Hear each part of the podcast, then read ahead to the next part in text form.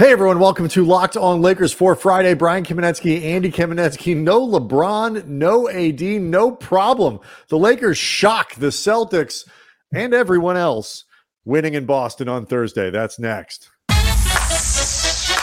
You are Locked on Lakers,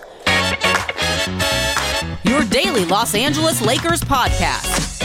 Part of the Locked on Podcast Network, your team every day.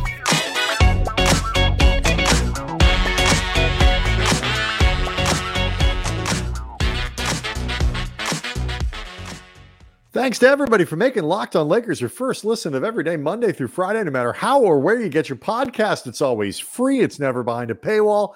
And Locked on Lakers on YouTube is where over 22,000 subscribers are wondering how the hell the Lakers won on Thursday night, but are enjoying it, are soaking it in, Andy, because that victory, no LeBron James, no Anthony Davis. Our friends at FanDuel, the Celtics were a double-digit favorite before we learned that AD and LeBron were going to play. That number bumped up over 15 by tip, and yet 114-105 in the most, I would say, joyous and unexpected win of the season for your Los Angeles Lakers. Not just, Brian, no LeBron, no AD, no second half of Jarred Vanderbilt, who injured his right foot, which matters because the heel injury that caused him to miss the first 28 games, that was the left heel. And Darvin said they don't know yet the extent of whatever damage, how long he will be out, if he's going to be out at all. Darvin said he's hoping that it's not serious, but they don't know. But you're talking no LeBron, no AD, and no Jarred Vanderbilt, who, especially without AD, your best defensive player by a long shot, and a guy who has been playing very well, including the first half of this game. Jarred Vanderbilt was fantastic. The Lakers, there's a lot of different things that happened in this game, but sort of in the spirit of Jarred Vanderbilt and what he did in the first half and what they were missing in the second half. Just emblematic of how they won this thing. They played as hard in this game for 48 minutes as I've maybe seen any team play for 48 minutes in all the time I've spent watching basketball. Like, there are playoff games I've seen where you don't see a team play for 48 minutes that hard. Like, I was thinking about it afterwards, Brian. There was not a single possession where, regardless of whether it went well or not, where it felt like, all right, somebody wasn't paying attention there. Someone was just sort of wasn't getting back in transition. Someone was phoning in something or just taking a breath, taking a possession off. Didn't feel like it happened once. That is rare. Yeah, it is. And I mean, first and foremost, it's the only way they can win that game. Like some goofy things were going to happen for the Lakers. You're going to have to catch a little bit of luck. You know, Boston clearly didn't take the Lakers terribly seriously, and they didn't, you know, kind of didn't get off to a good shooting start. Their starting backcourt, you know, really wasn't very effective early. It allowed the Lakers to get out and get a lead and get confident. I think at one point they were up by 16, 17 points. I forget what the biggest lead was, but you know, and that we've seen this play multiple times this year, except the Lakers are playing the role of the Celtics, you know, in the situation. So, you know, the one thing the Lakers, they had to do was play really, really hard. And especially in regular season games, even big marquee rivalry national television games, effort really can move the needle. And the Lakers brought it for 48 minutes in a way that was just, it was just fun. Like, you could start to see them like believe, like, oh, you know what?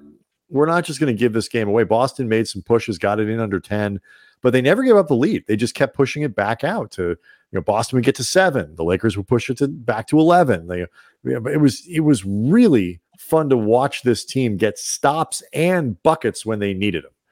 Well, it's also fun just to see, especially on the heels of how listless and low energy and in a lot of ways just checked out, discouraged, frustrated, flat, however you want to put it. They looked in those back-to-backs against Houston and Atlanta beyond the fatigue factor, which we've acknowledged was a thing, particularly against Houston. LeBron, for example, looked absolutely gassed in the Rockets game. He didn't have it against Atlanta, but you could tell it was more of a fatigue thing versus a checked out thing. But then we heard his post-game comments after Atlanta and, and the emoji and all that stuff. And this team has seen so bad vibes for a couple weeks now.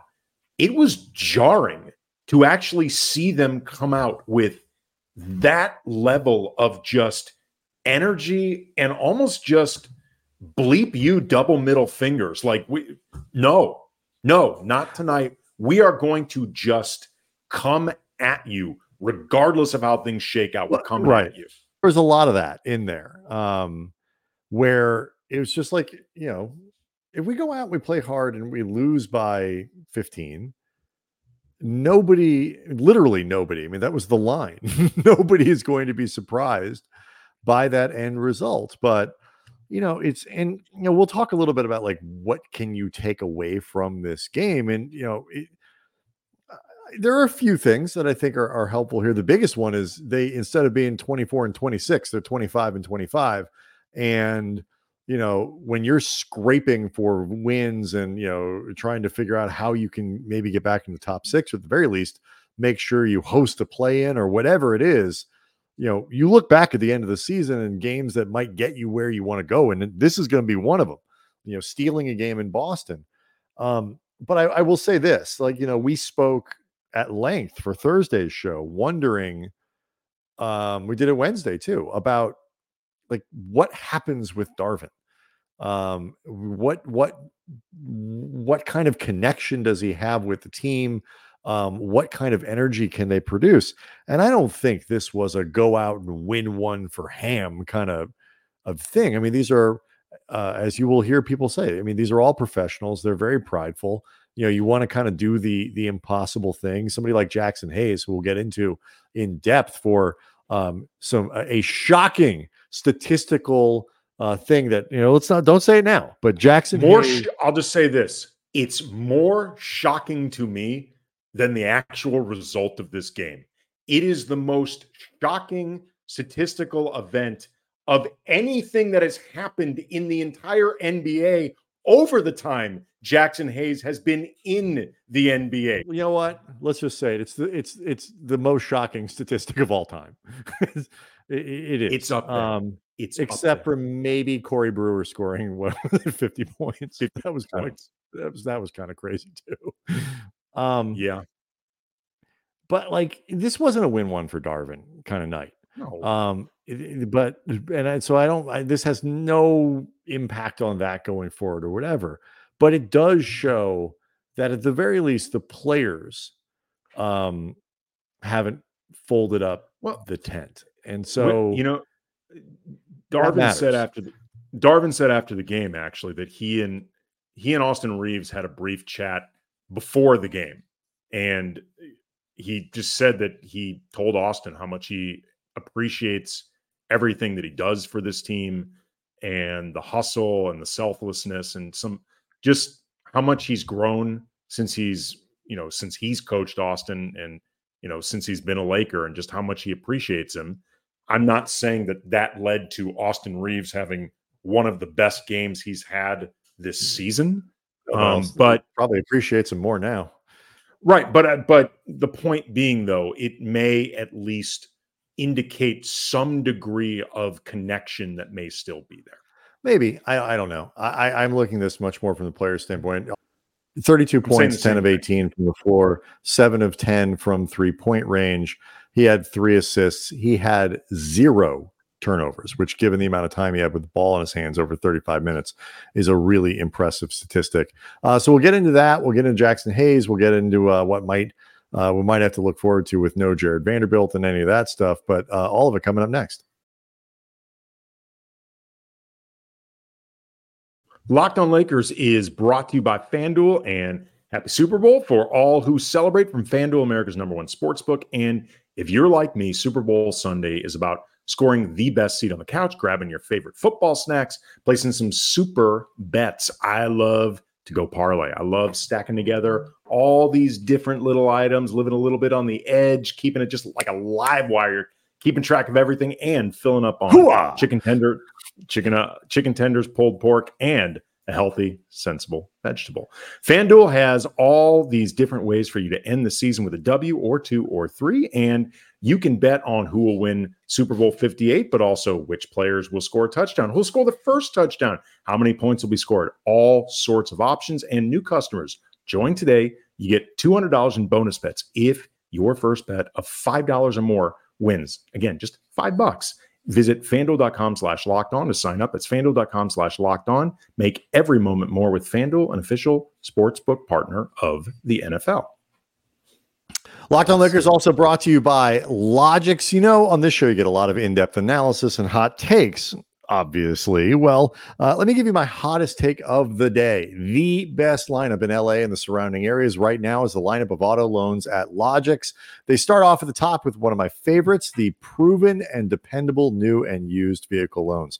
You can count on these guys to give you low rates and save you big time bucks. Next up, they've got an exciting new rookie sensation in their electric vehicle loans with super low rates and flexible payment terms. Rounding out the lineup, they've got their auto refinancing loans and lease buyout loans. With these guys, you can lower your monthly payments and get onto the road to owning your car faster. Look, I know it's a hot take, but seriously, no one can beat the lineup at Logix. So visit your local Logix branch right here in LA and the surrounding areas and let one of their amazing team members help you, or just apply online in minutes at logixbanking.com/car. That's Logix banking.com/car. All right, so we'll get to Jaxson Hayes here in a second, but like to extend this conversation about kind of what you can pull from this, I do think it matters that the Lakers, you know, first of all, it is a good mojo evening on a night during a stretch where the Lakers have had nothing but bad mojo. Like, the vibes have been awful over the last a while, we'll say, long enough for that hourglass that LeBron tweeted to empty. And this doesn't fix the Lakers. They are not a healed team, but it changes at least for a night or two. Hopefully, with Anthony Davis and LeBron coming back on the floor, for Saturday's game in New York, we'll see what happens. It just adds, it lifts some of that weight off of it and lets people know that whether the solution is trading, whether the solution is firing Darvin, or combination of both, there is still some energy and fight left in the team. I think that's what they showed and what they proved on Thursday. It also showed, too, that these guys have value, you know, because whenever you have these conversations about quality of roster, you know, people are not talking about LeBron and Anthony Davis. They're talking about D'Lo. They're talking about Reaves. They're talking about Rui down the line. And these guys came together and pulled off a massive upset against one of the best teams in the league on the road, national TV game. Oh, and it happens to be the Celtics on top of it. Like, yeah, for sure. Yeah, Boston played pretty poorly. And if you did this another 9 times, Boston might win 8 of those 9, but it doesn't matter. Nope. It does not matter, because tonight the Lakers, they outplayed Boston. They took advantage of Boston's mistakes. They took advantage of Boston being flat. If Boston didn't take them seriously, the Lakers capitalized. And for a night where they did not have Anthony Davis, they looked as defensively connected as they have in a long time, including games with Anthony Davis. And again, this includes a second half where they did not have Jarred Vanderbilt. Like, you're right. But like, sometimes it comes from like, you know, like, okay, AD is not there. And, you know, they played the other night without AD and were awful. But they also had LeBron there. So maybe you're like, oh, you got LeBron. Like, you know, when Anthony Davis and LeBron are there, it's like, if we're not going to get humiliated tonight, if we're just not going to be sort of the failures that everybody thinks that we're going to be, everyone has. And this gets back to playing hard. Like you can, Taurean Prince fighting over screens, Reaves, everybody picking up guys like Tatum, and stuff like that. And then also being smart about it. Like there were a couple plays where, in semi-transition, D'Lo ends up having to pick up Porzingis in the lane. He gets the ball down low, very near the basket, and no stupid fouling. You just concede the basket. Like there's literally nothing 5 feet from the basket that D'Angelo Russell can do to keep Kristaps Porzingis from scoring. So let the play go. Don't foul. It's stuff like they avoided those kinds of mistakes that I think a lot of people expected them to start to make. And then the other thing that stuck out, you talk about everybody stepping up, like some of the statistical lines in this game are bizarre. I mean, the Lakers as a team shot 40% from the floor. They shot 53% from three. So if you go back and you start doing the math, you're in the 30s for your 2-point shooting on the night. That's not good and typically won't have you win. But not only did they shoot 53% from three, it was like, the ones that needed to go in, and we all know what that means. Like that one's got to go in. Boston's cut the lead to 7. You take the 3. Ooh, it's got to go in. Like D'Lo was 5 of 20 from the floor, 4 of 8 from 3. Rui, 5 of 14 from the field, 3 of 6 from 3. Made a couple big ones in the four, like big fourth quarter shots. Like this was one of those nights where, Reaves was 7 of 10 from 3. Every time they needed a shot to go in, it did, and they have not done that much this year. Well, provided it was behind the arc. Every time they needed a shot to go down at the rim, they often missed. Well, generally speaking, the times they needed a shot to go in, it was a 3, because like those were the ones, like when they needed a bucket, they took a 3. But to your point, though, every single Laker other than Jaxson Hayes, who does not do that, every single Laker who played real minutes in this game hit at least 1 3. Mm-hmm. That is a major recipe towards like being able to come up with those 3-pointers that I've talked about this before. The Lakers often don't shoot enough, period. But like, for example, in this game, in the first quarter, they shot something like 30% from the field, like pretty consistent with a lot of what they did throughout the game. But they managed to put up 27 points despite shooting 30% from the field, in part because of the 3-pointers you mentioned, but also they kept getting offensive rebounds and just extra cracks at the apple. And you pick up a foul, you get to the line, little stuff like that. It reflects something I've talked about a lot, which is they need to be taking more shots regardless. Like one of the biggest problems this team has offensively, it's not purely X's and O's. It's not scheme, 5 out versus 4. Like those things all matter. And I think they can be problematic, but I think you can make a serious argument. This team's biggest problem offensively is volume. They don't have enough offense, period. It's a big one. You saw the effects of that tonight, and just their activity, everybody who stepped on the floor. Like there was not a single Laker tonight that didn't feel like they contributed or, find some way even to offset what isn't working. Like we mentioned, D'Angelo Russell, 5 of 20 from the field. He had 14 assists against 1 turnover. Yeah. That is 8 rebounds. I mean, 8 rebounds. 2 on the offensive guard. Yeah. 2 on the offensive glass. Jaxson Hayes had 6 of the 15 offensive rebounds you're talking about. Even Christian Wood, who was 1 of 9 from the floor, played hard defensively. He had a couple really important rebounds. Like, I just, and like, and then of course, I mean, if you're looking for things to take away, Austin Reaves stepping up. At 28 the other night, at 32 on Thursday, like the Lakers needed a star performance from him. They, and they got it. And, that is meaningful, I think. Yeah. In one of these situations where like you looking at the guy who has been good this season, he's, he just hasn't elevated to that next thing that I think the Lakers had hoped. He's been good. But it's also, I think, a hope that he could maybe start building into what he did last year after the break, the second half of the season where he was a different guy than he was at the first half of the season. Maybe this is a little bit of who he is. The last couple games might hint at that.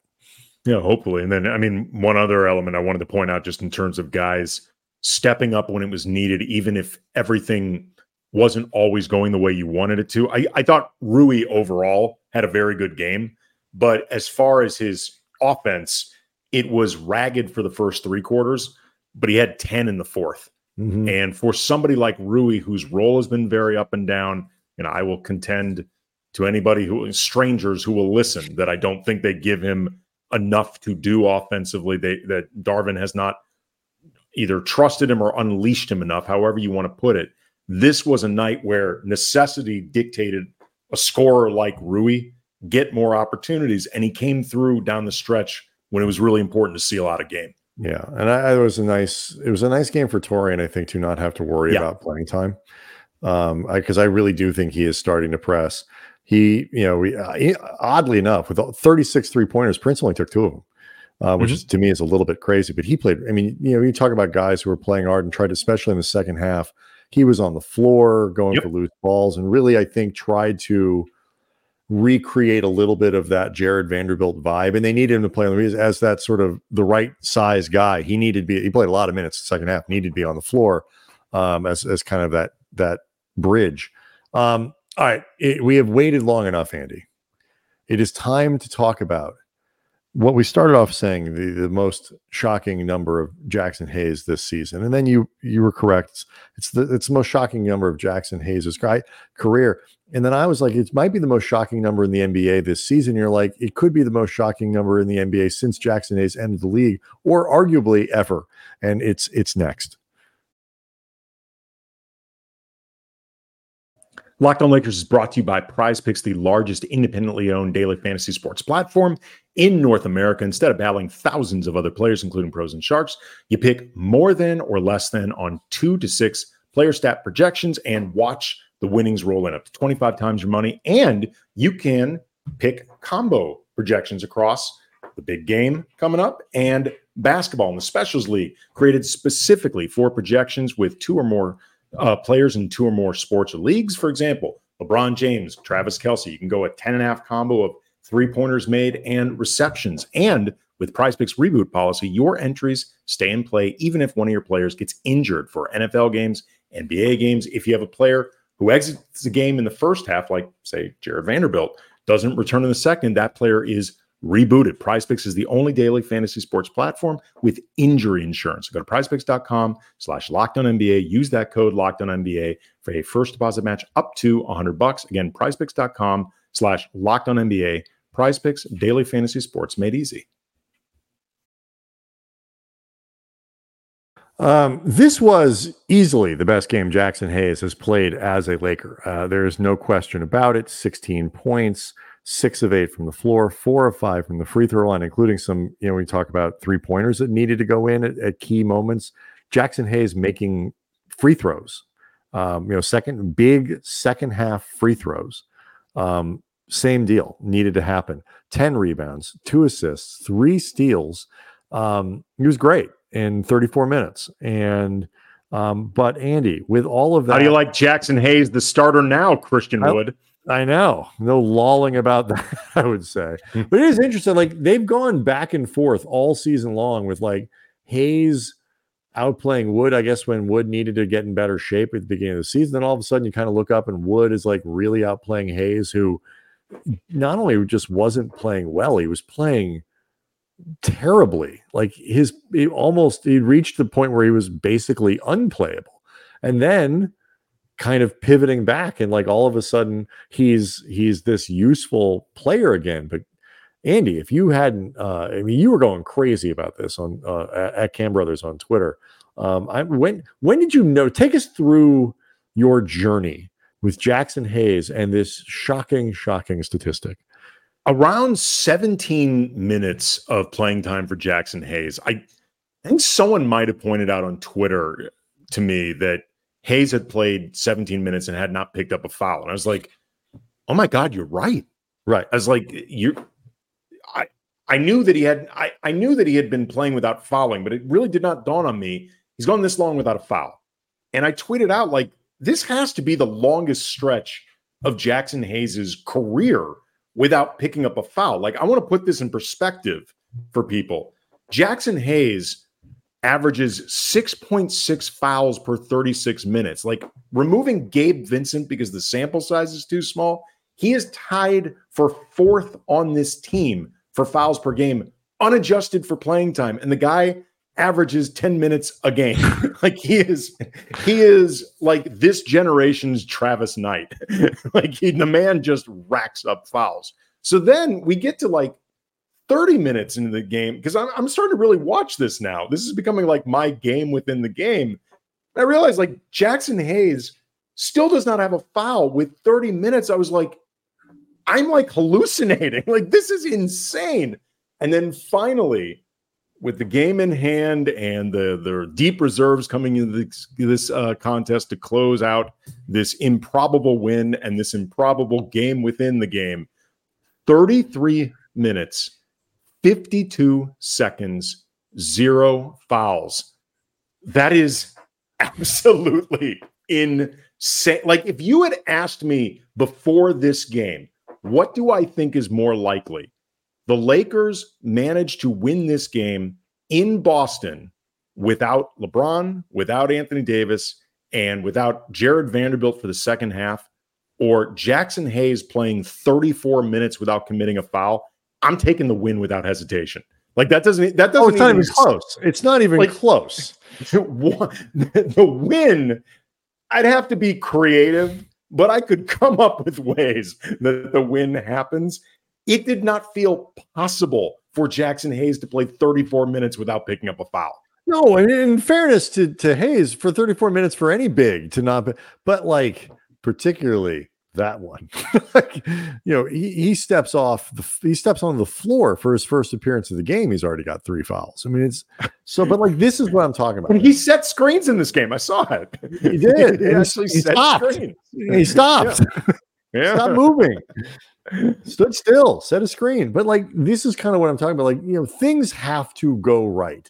You need the statistical weirdness of 5 of 20, but 4 of 8, like we were talking about with D'Lo, or 7 of 10 from 3 for Austin Reaves, who is a good player and a good shooter. But 7 of 10 is robust, to say the least. That is a career high. Yeah, you need, you know, you're going to need 34 minutes out of Jaxson Hayes with no fouls. And even then you still need a little bit of luck from the Boston side. He really was terrific though, Hayes. He was terrific. He was great. And I that again goes back to it, like, vibes matter. You know, they are not the be all and end all. They are not, you know, they do not overcome, like, this team. If you run them out against New York on Saturday, if LeBron and AD and Vando can't play on Saturday, you know, Lord help us all. I'm not going to, it's not like, this is probably not something that can be repeated, even if they play really hard again. But it worked Thursday. It worked in this game. And if that can serve to change the atmosphere around this locker room, even just a little bit, and lift that up a little bit, that can make a difference in what they're trying to do, and at least push them back in a direction where it feels like, hey, you know, hourglass, if we can figure this stuff out, if you can give us a shot based on whether that's a trade, whether that's a coaching switch, whatever it is, like, the guys in this room still care. Or I was going to say, or the switch may be play harder, play with more focus, play with more purpose, push all of the bleep aside. Like, yeah, there's a lot you guys are unhappy about right now. There's a lot that you may be very justified in being unhappy about.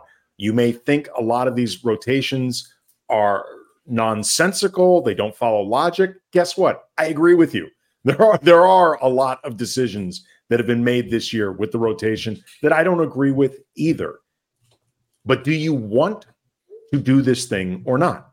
Because, like tonight showed, there are things that you can at least reasonably accomplish if you just say bleep all the other stuff.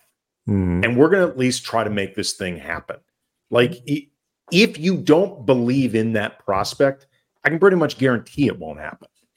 You know what I mean? Like, and this was a reminder of that, because the odds certainly didn't favor the Lakers tonight. let's fix what we can fix. And even if we're frustrated with the coach, even if it doesn't mean you ignore the guy, it doesn't mean, or maybe it means you set aside certain frustrations and you just go play in the way that you might have to if it's an official that you're annoyed with, or where you stop griping at the officials, you know, stop, or whatever it might be. I don't know. And it's easy to find some exhibit, but there has not been a lot of things to get excited about or really happy about over the last couple weeks with Lakers basketball. And so, you know, on this night, I don't think we're reading too much into it, but it is, you know, it's worth having at least a night of optimism and enjoying what this win kind of represented. Honestly, I hope in some respects this game was a bit of a message to LeBron and AD. I mean, I think in particular LeBron, but AD, I think, has been just a little bit more polite in what I think has been some pretty evident frustration. Mm-hmm. But just a message of like, look, we're still here, man. We're still here to try to make a thing of this. Don't give up on us, even if you've given up on the coach. Don't give up on us. Like, right. But now the us needs to play like that when LeBron and AD are there, because us was terrible in Atlanta, and wasn't very good in Houston either. So it's like they're not heroes necessarily, but they, you know, so there's a lesson in there for us too.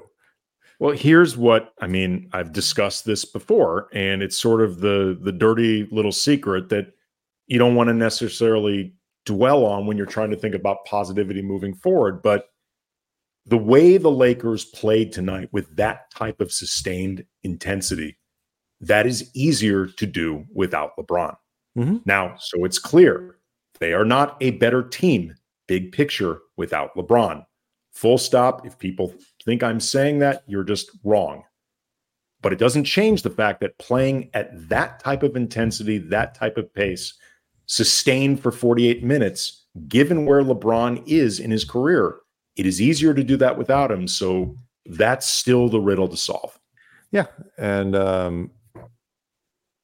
mean, you're right. And it's because LeBron, and you can do it for, I guess, individual regular season games. We can't expect him to do that for all of them. He was locked in against the Warriors for sure. Yeah, for sure. And finally, I just would like to point out that my pregame prediction that Jalen Hood-Schifino would get time at the end of the game with a team comfortably ahead was exactly right. Nailed it. So kudos to me. Look, we'll see what happens, you know, who's available to play on Saturday. Maybe they can carry this into the weekend, in through the rest of the road trip. It would be a huge deal for the Lakers to be able to turn the road trip around, given how it started. You steal a win in Boston, see what happens in New York, go beat Charlotte, come back home feeling a little bit better than you did when you left. Locked on Lakers on YouTube is where you can go hang out with over 22,000 subscribers who feel at least a little better about themselves and the team for a night or two. We will see everybody next time.